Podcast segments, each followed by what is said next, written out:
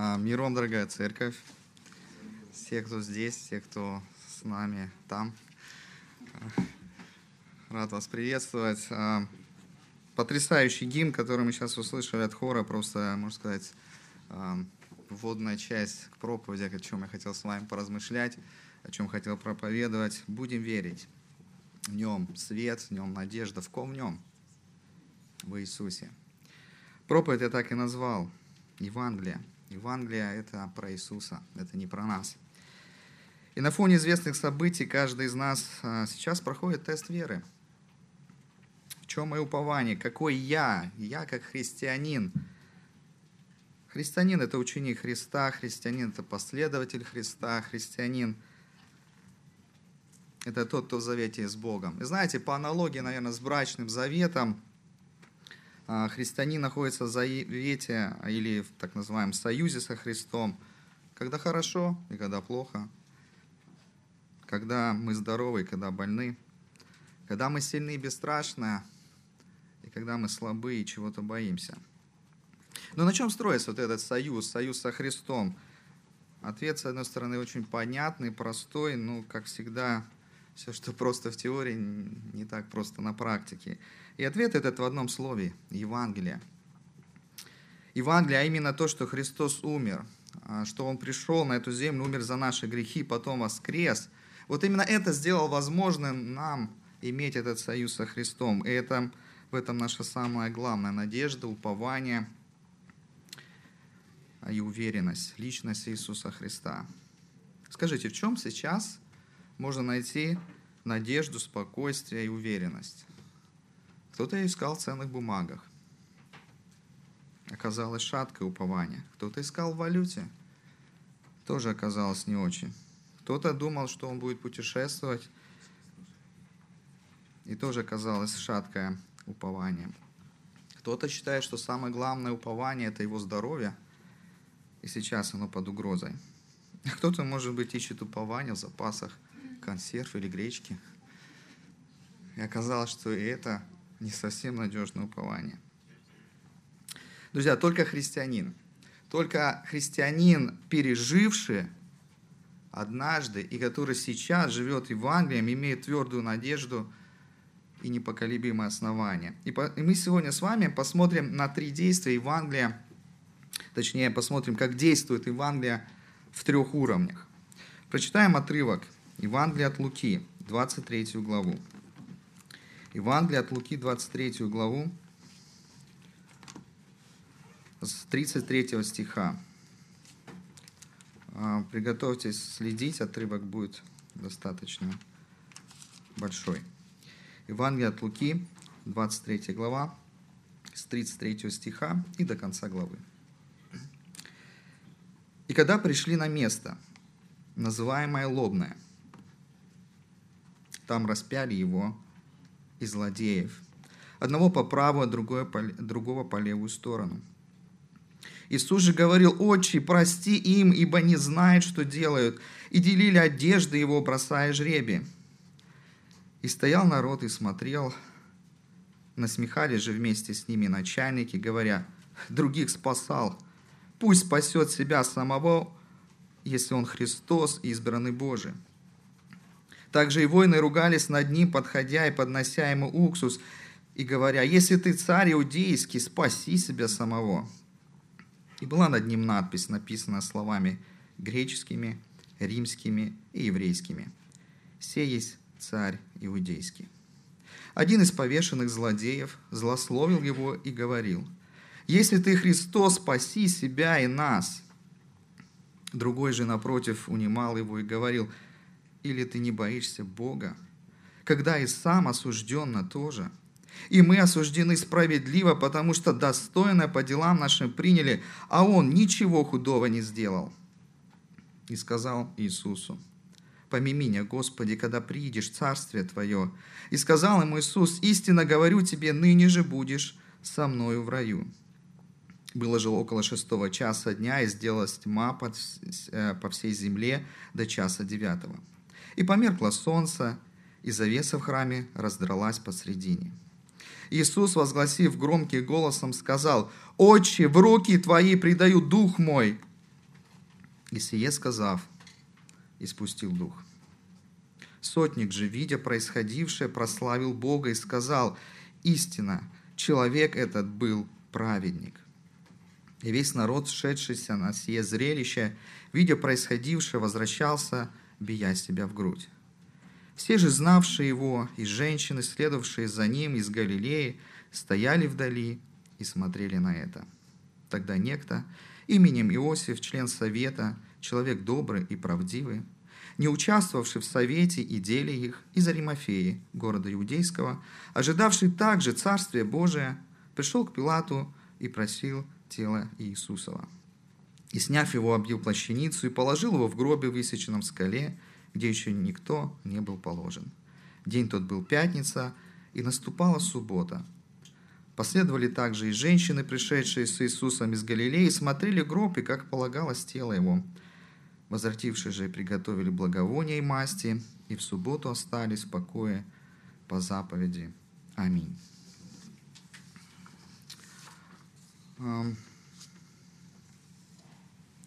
Основание этого стиха, как я уже сказал, я бы хотел, чтобы мы посмотрели на три уровня действия Евангелия.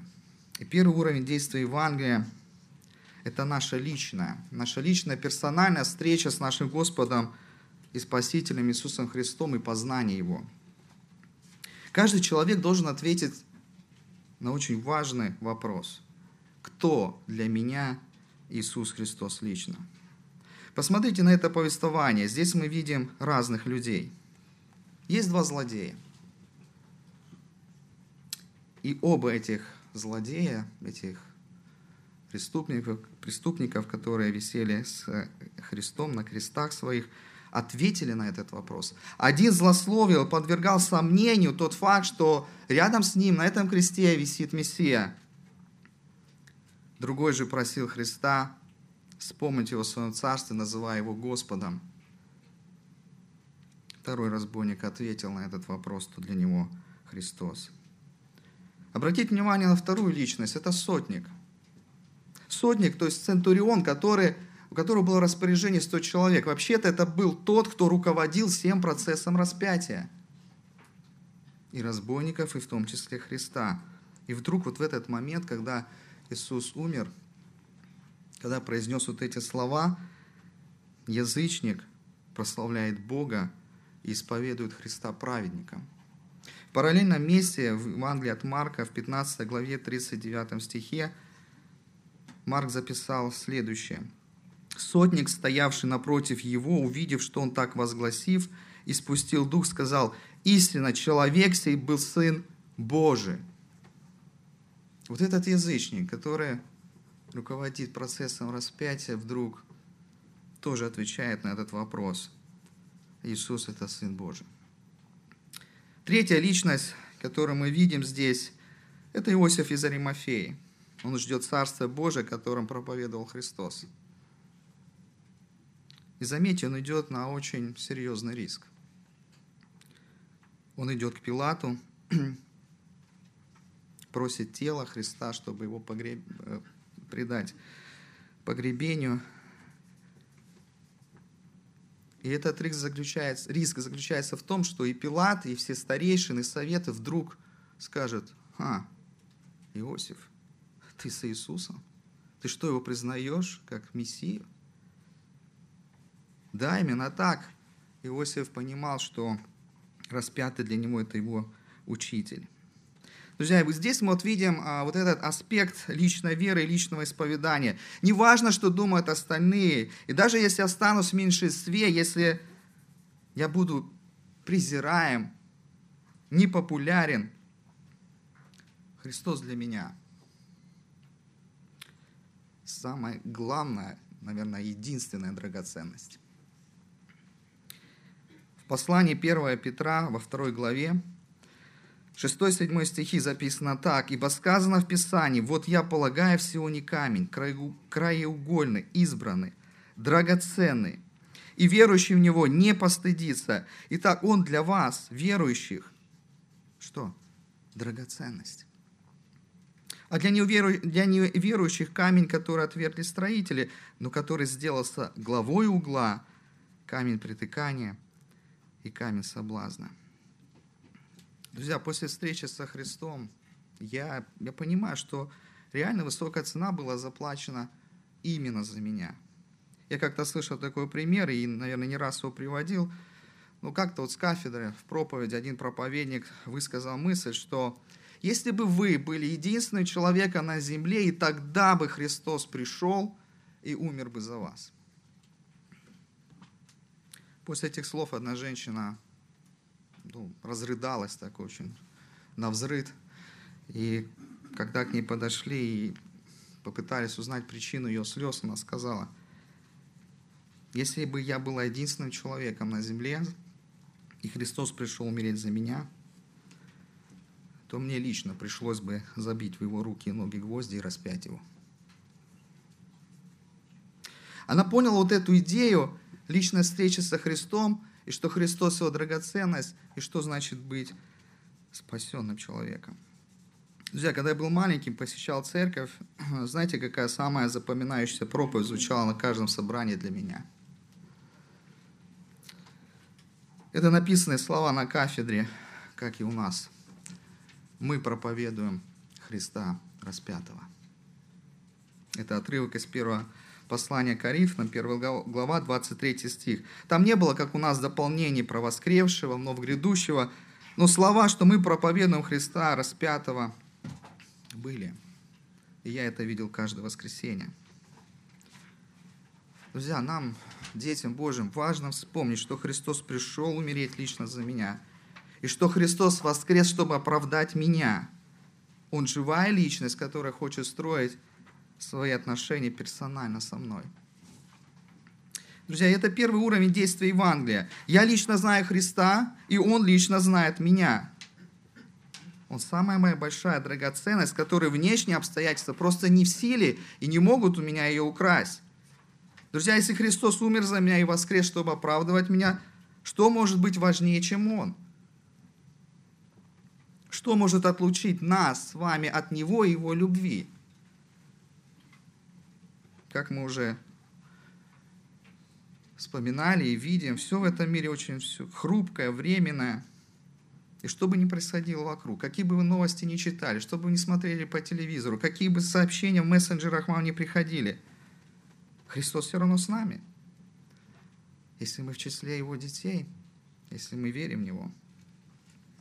Скажите, вы пришли в магазин, и вам не досталось гречки и антисептика. Как, скажите, эти обстоятельства могут изменить ваши близкие отношения со Христом? Более того, скажите – как все новости этого мира, могут изменить самую главную новость, которую мы называем благая весть. Послание апостола Павла к римлянам, 8 глава, с 35 по 39 стих. «Кто отлучит нас от любви Божией?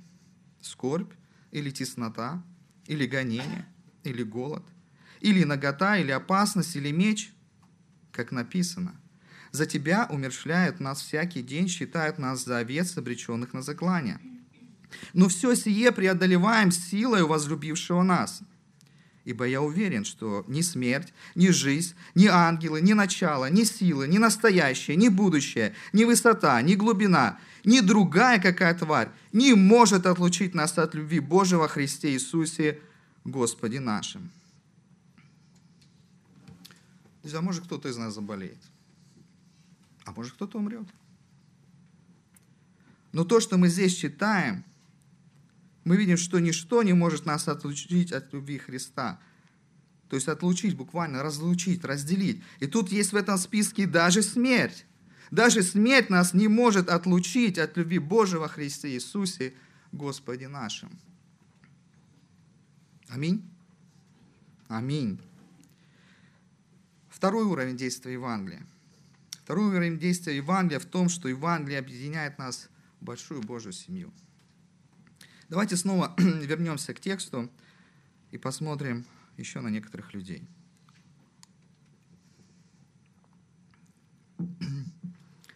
Тот же Иосиф из Аримафея. В 51 стихе интересно упоминается о нем. а, не участвовавший в совете и деле их из Аримафеи, города Иудейского, и обратите внимание, ожидавшие также Царствие Божие. То есть Иисус, из, э, вот это Иисус из Аримафеи, ой, простите, Иосиф из Аримафеи, о нем сказано, что он также ожидал Царствия Божия. Были, то есть была группа людей, были последователи Христа, которые ожидали этого царства, в их числе был Иосиф. Обратите внимание, 49, 55 стихи. «Все же, знавшие его, и женщины, следовавшие за ним из Галилеи, стояли вдали и смотрели на это». 55 стих. «Последовали также и женщины, пришедшие с Иисусом из Галилеи, и смотрели гроб, и как полагалось тело его». Смотрите, мы здесь видим людей, которые знали его и пришли на, это, а, на этот момент распятия. А, пришли женщины, и где происходило распятие? Близ Иерусалима. Они пришли из Галилеи. То есть была группа людей, была, были последователи, были ученики Иисуса Христа, которые, которые вот так, так же ждали этого Царства Божия. Они верили тем словам, о которых говорил Иисус. И что это значит? Это означает, что когда, когда вот мы говоря о первом уровне личного познания Христа, когда я встретился с Христом там, на Голгофе, я вдруг понимаю, что я не один. Оглядываясь вокруг себя, я вижу других, которые также пришли к Голгофскому кресту. Вставая с колен после покаяния, вокруг себя я вижу таких же искупленных. Друзья, это Божий замысел создать вот такое сообщество искупленных людей. Это та тайна, которую проповедовал апостол Павел. Тайна – это Церковь Божия. Друзья, ну я вижу тут одну сложность, а, можно сказать, одну проблему. И вот эти обстоятельства, которые сейчас происходят в мире, они просто вскрыли очень а, и еще раз ярко показали эту проблему. Смотрите, для многих покаяние и вера стала точкой входа в христианское сообщество. То есть для людей, которые однажды встретились со Христом, эта встреча осталась далеко в прошлом. С другой стороны, все христиане ожидают встречи со Христом, и мы понимаем, что это событие ожидает нас в будущем. То есть, если Господь Иисус не придет в тот момент, когда мы будем еще среди живых, то мы покинем эту землю нашу поместную церковь через смерть и встретимся со Христом в вечности. А как же быть вот между вот этим прошлым событием нашей личной встречи со Христом и тем будущим событием, когда мы встретимся и увидим лицом к лицу нашего Господа и Спасителя. И вот здесь есть вот эта сложность, что для некоторых христиан Евангелие, оно не становится или не актуально сегодня, потому что оно осталось в прошлом. И, может быть, вы допускаете мысль, а может быть, даже слышали что кто-то говорит, ну тут все понятно, ну Христос умер и спас за меня, ну может уже хватит об этом проповедовать. Это нужно неверующим, это не нужно мне. И может быть люди относятся к Библии как к своду правил, законов, а, которые нужно теперь исполнять. Ну, как я сказал, для некоторых наоборот – Евангелие не актуально, потому что они живут надеждой на будущее, а жизнь проживают так, как они привыкли, так, как всегда и жили. Они надеются поскорее покинуть эту землю. И вот, вот эту пропасть или вот эту проблему, вот эту сложность может устранить вот этот второй уровень Евангелия. Это община искупленных людей. То есть община христиан, в которой не только проповедуется Евангелие, но где люди живут Евангелием. Скажите, ну так, честно, разве мы уже стали святыми и безгрешными? Разве нам не нужно снова покаяние в наших грехах? Разве мы перестали нуждаться в Божьей благодати? У всех ли нас получается вести благочестивый образ жизни? Скажите, все понимают, как наполнить свой день Евангелием? Всем понятно, как Евангелие сегодня может стать центром моей и твоей жизни. Как Евангелие мне помогает на работе, в общении с детьми, в общении с супругами или родителями. Как Евангелие помогает мне верно распоряжаться деньгами, временем и другими ресурсами. В конце концов, как Евангелие поможет мне преодолеть страх и беспокойство в период вот этой пандемии. Братья и сестры, друзья, я, я радуюсь. Я радуюсь тому, что в нашей церкви проповедуется Евангелие. И я считаю очень опасно, когда мы мотивируем друг друга ложной мотивацией, какими-то тренингами личного роста, каким-то «да ты сможешь, давай», но без Евангелия, без Божьей благодати. Или наоборот, мы можем склониться в другую крайность, мы можем манипулировать друг другом и говорить «ты должен, у тебя получится, давай». Заметьте, мы говорим об этом сложность, об этой проблеме на втором уровне действия Евангелия. Потому что практиковать Евангелие в жизни, вот в реальной нашей жизни, просто невозможно без поместной церкви. Если вы думаете по-другому, а, напишите мне или подойдите и скажите, что нет, я не прав. Друзья, практиковать Евангелие невозможно, когда ты один. Все те преобразования, которые хочет произвести нас Христос, происходят только в общении, где собраны искупленные, но заметьте, несовершенные люди – это самая лучшая практика вот таких искупительных взаимоотношений. Знаете, молодым людям очень нравится какая-то такой, ну, извините, на сленге скажу, движухи, движ такой, современная более музыка, модные тенденции, тренды, чтобы проповедь была покороче, минут 15, как это выступление, есть такой стиль. Ну или чтобы проповедь на стендап была больше похожа. Некоторые молодые ищут, люди ищут такую церковь. Но знаете, я прихожу в нашу поместную церковь и слышу простую благую весть. Благую весть о Христе. И вот эта весть ставит мою жизнь в правильное положение перед Богом и в правильное положение перед ближним. И знаете, все снова встает с головы на ногу, на ноги. Не наоборот, а все становится на свои места – я снова слышу благую весть и понимаю, что я нуждаюсь снова и снова во Христе, чтобы склониться в покаянии. Вдруг я понимаю, что я не способен любить свою жену, своих детей, ближних. И я снова прошу, чтобы Христова жизнь проявлялась во мне, Его любовь через меня распространялась и на жену, и на детей – и на моих братьев и сестер. Друзья, когда меня обидели, только весь о Христе, о Христовом прощении дает мне верную мотивацию и силу простить обидчика. А когда я понимаю, что моя жизнь принадлежит Христу, что, что Он купил меня своей драгоценной кровью, я вдруг понимаю, что время, деньги, имущество, все, что у меня есть, это-то не мое. И я начинаю более мудро распоряжаться этими благословениями. Друзья, у Евангелия много граней, которые могут преобразовать абсолютно все, все сферы нашей жизни. Друзья, но это невозможно. Точнее, друзья, это возможно, когда мы помогаем друг другу в этом, и в этом замысел Христа.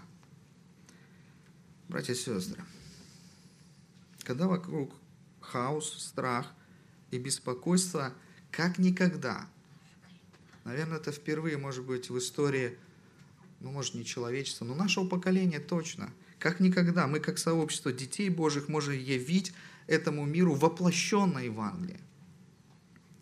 То есть не уподобляться людям, которые скупают все и вся, которые распространяют разные новости из, в кавычках, проверенных источников, тем самым разрушая мир друг друга, каким-то образом заряжая друг друга негативом. Но напротив, мы призваны поддерживать друг другу Словом Божиим. Мы призваны поддерживать друг другу Писанием и добрым делом. Вы знаете этот отрывок Евангелия от Иоанна, 13 глава, с 34-35 стихи. «Заповедь новую даю вам, да любите друг друга. Как я возлюбил вас, так и вы да любите друг друга.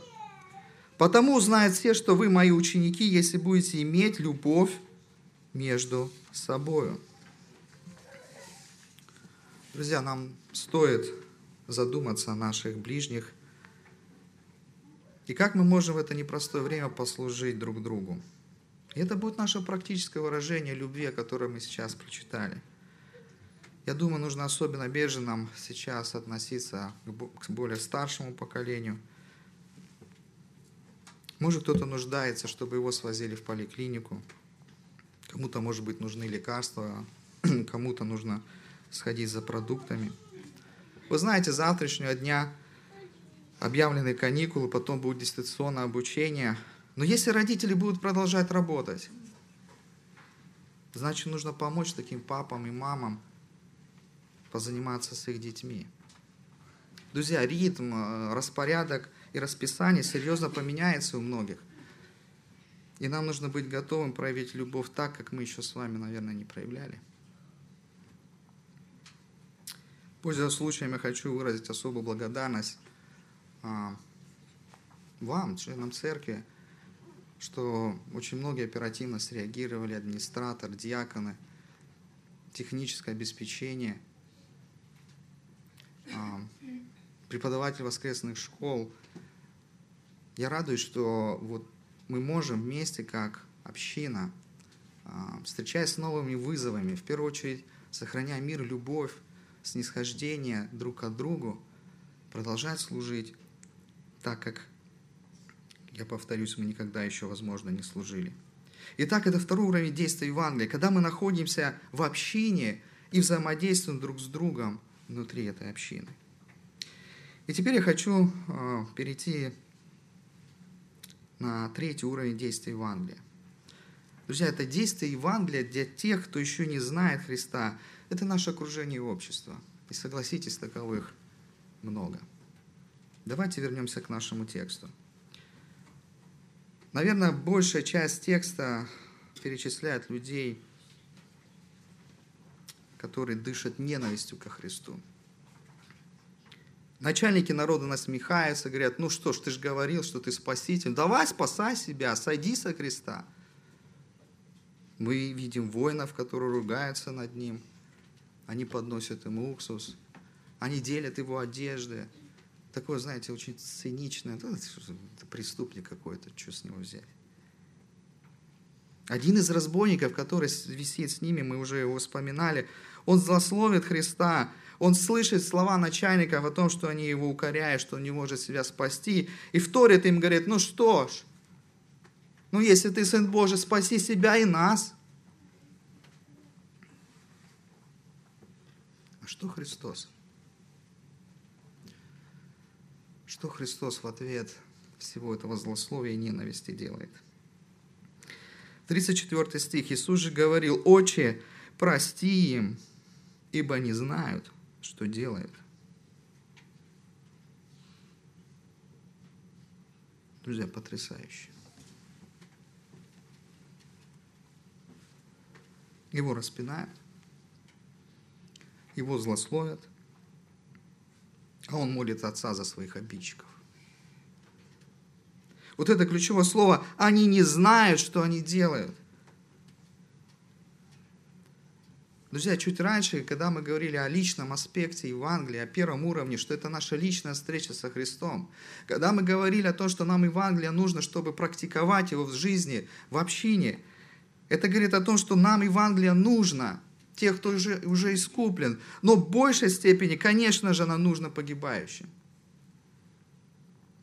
Потому что то, что люди делают в этом мире, они не понимают, что делают. Они не ведают, что они под гневом Божьим. Они не ведают, что этот гнев может обрушиться, обрушиться на них в день суда. Друзья, и с одной стороны, на нас лежит великая миссия проповедовать Евангелие – мы не должны с вами продвигать, знаете, церковь как клуб по интересам, какие-то концерты. Мы не должны продвигать церковь как общество порядочных людей. Мы должны продвигать, то есть буквально прославлять, то есть сделать известным имя нашего Господа и Спасителя Иисуса Христа. Во втором послании Коринфянам апостола Павла, 2 глава, с 14 по 17 стихи. Но благодарение Богу, который всегда дает нам торжествовать во Христе, и благоухание познания себе распространяет нами во всяком месте. Ибо мы Христово благоухание Богу, спасаемых и в погибающих, для одних запах смертоносный на смерть, а для других запах живительный на жизнь. И кто способен к всему? Ибо мы не повреждаем Слово Божие, как многие, но проповедуем искренно, как от Бога пред Богом во Христе. Вот именно здесь есть вот эта зона риска. Мы можем сконцентрироваться на провозглашении Евангелия, но наша жизнь может протекать в отрыве от этого Евангелия. И тогда это будет не благоухание, а, извините, очень зловонный запах. Первое послание Петра, 4 глава, с 14 по 16 стихи. Петр пишет следующее. «Если злословят вас за имя Христова, то вы блаженны, ибо Дух славы, Дух Божий почивает на вас. Теми Он хулится, а вами прославляется». И 15 стих. Только бы не пострадал кто из вас, как убийца, или вор, или злодей, или как посягающий на чужое. А если как христианин, то не стыдись, но прославляй Бога за такую участь. Иногда до меня доходят новости из города, где я родился, из Краснодара, и там несколько лет назад был очень такой большой строительный бум.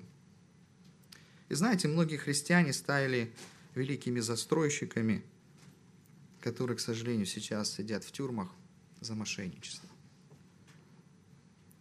Согласитесь, мы, наверное, посчитаем неадекватным мужчину, который, например, шатаясь от опьянения, облокотился на какой-то фонарный стол и проповедует Христа. Друзья, но это, это предупреждение относится и к нам. Если мы, как церковь, заботимся только о благовестии через провозглашение в массы, в отрыве от реальной жизни, то тут что-то не так. Но с другой стороны, есть другая крайность. Мы можем молчать изо всех сил, чтобы люди, соседи вокруг нас догадались, исходя из нашего благочестивого образа жизни, что мы христиане. Вы видите, это две крайности. Поэтому третий уровень действия Евангелия – это забота о погибающих вокруг нас людях, но через проповедь Евангелия в контексте реальной жизни. Как молился Иисус, они не понимают, что творят. Они не понимают, что они в рабстве греха. Братья и сестры, ну мы же понимаем. Мы понимаем, что они нуждаются в прощении свободе от рабства греха. Сколько человек уже умерло в мире от этого вируса, сколько еще умрет. И большинство из них уйдут в ад. Сейчас многие пишут в социальных сетях про вот эту пандемию. Есть одно свидетельство, честно скажу сразу, хочу предупредить, я не утверждаю, что это свидетельство истина. Я даже где-то видел, что кто-то пишет, что это фейк, то есть, ну, выдуманная история. Но даже если эта история выдуманная, я считаю, что это история о том, как должно быть. Я вам ее зачитаю. Это свидетельство одного из врачей а, в Италии, в городе Ломбардии. Возможно, вы его даже слышали, кто-то друг другу уже его пересылал. Никогда, даже в самых мрачных ночных кошмарах, я не представлял, что смогу увидеть, испытать то, что здесь происходит в нашей больнице в течение трех недель. Кошмар нарастает, как река становится все больше и больше. Сначала больных было несколько, потом десятки, а затем сотни. Теперь мы больше не врачи, а сортировщики на ленте, и мы решаем, кому жить, а кого отправлять домой умирать.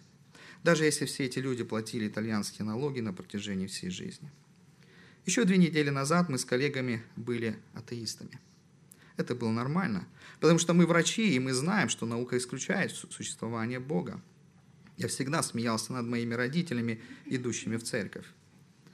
Девять дней назад к нам поступил 75-летний пастор. Он был добрым человеком, у него были серьезные проблемы с дыханием, но у него была Библия, и он произвел на нас огромное впечатление. Он читал ее умер, умирающим, держа их за руку. Мы были уставшими, психологически, физически обессиленными, потерявшими надежду врачами, когда смогли его послушать. Теперь мы должны признать, мы как люди достигли наших пределов. Мы не можем сделать больше, каждый день умирает все больше людей. И мы измотаны, умерло двое наших коллег, другие заразились. Мы поняли, здесь, где человеческие возможности достигли предела, нам нужен Бог. И мы стали просить у Него помощи, когда у нас есть несколько свободных минут. Мы разговариваем друг с другом, не можем поверить, как свирепые атеисты теперь каждый день в поисках мира просят Господа помочь нам заботиться о больных. Вчера умер этот 75-летний пастор. Несмотря на то, что за последние три недели здесь было более 120 смертей, и мы все были полностью истощены, он сумел, несмотря на свое самочувствие наши трудности, принести мир, который мы уже не надеялись найти. Пастор пошел к Господу. И скоро мы тоже последуем за ним, если так будет продолжаться. Я не был дома шесть дней, и я не помню, когда я в последний раз ел, и я осознаю свою бесполезность на этой земле. Я хочу сделать свой последний вздох, помогая другим – я счастлив, что вернулся к Богу среди страданий и смерти моих собратьев. Братья и сестры, я, как еще раз скажу, даже если эта история приукрашена или выдумана, я думаю, это та история, как должно быть. Когда христиане, встречаясь с трудностями, проходят в вере упования на своего Господа и тем самым – вот это Евангелие воплощает в жизнь для этих людей. Друзья, возможно, кто-то встретится с чем-то подобным. И скажите, что скажут о нас, окружающие нас люди? Будем ли мы светом для них? Друзья, ну даже если мы не окажемся в больнице, даже когда болезнь минует нас, скажите, задайте этот вопрос себе. Как сегодня, сейчас, в нашем городе – в наших условиях я могу показать Евангелие своим соседям, коллегам, сокурсникам, одноклассникам. Согласитесь, это очень серьезный вызов сегодня для нас. Но с другой стороны, мне кажется, это самая уникальная возможность проповедовать Евангелие в контексте сегодняшнего дня. Итак, друзья, мы сегодня говорили о трех уровнях действия Евангелия. Первый уровень – это личная вера и познание Христа. Мы должны помнить, что Он, Христос, самая большая наша драгоценность. И, друзья, ничто, ничто не может отлучить от Его любви, даже смерть. Второй уровень действия Евангелия – это наша жизнь в общине, когда мы через познание Христа воплощаем Евангелие в служение друг другу. И третий уровень действия Евангелия – это наша жизнь в обществе – это проповедь Евангелия без отрыва от реальной жизни.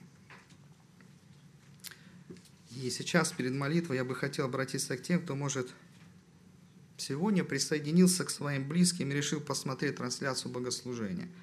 Потому что, может быть, вы никогда не были в подобной церкви. Или вы считаете просто себя невоцерковленным человеком. Возможно, в душе вы верите в Бога, а возможно, даже и нет. Друзья, ну послушайте, вам, как и героям нашего библейского повествования, нужно ответить на несколько вопросов. Кто для меня сегодня личность Иисуса Христа? Вы должны ответить на вопрос, почему Он умирал за меня.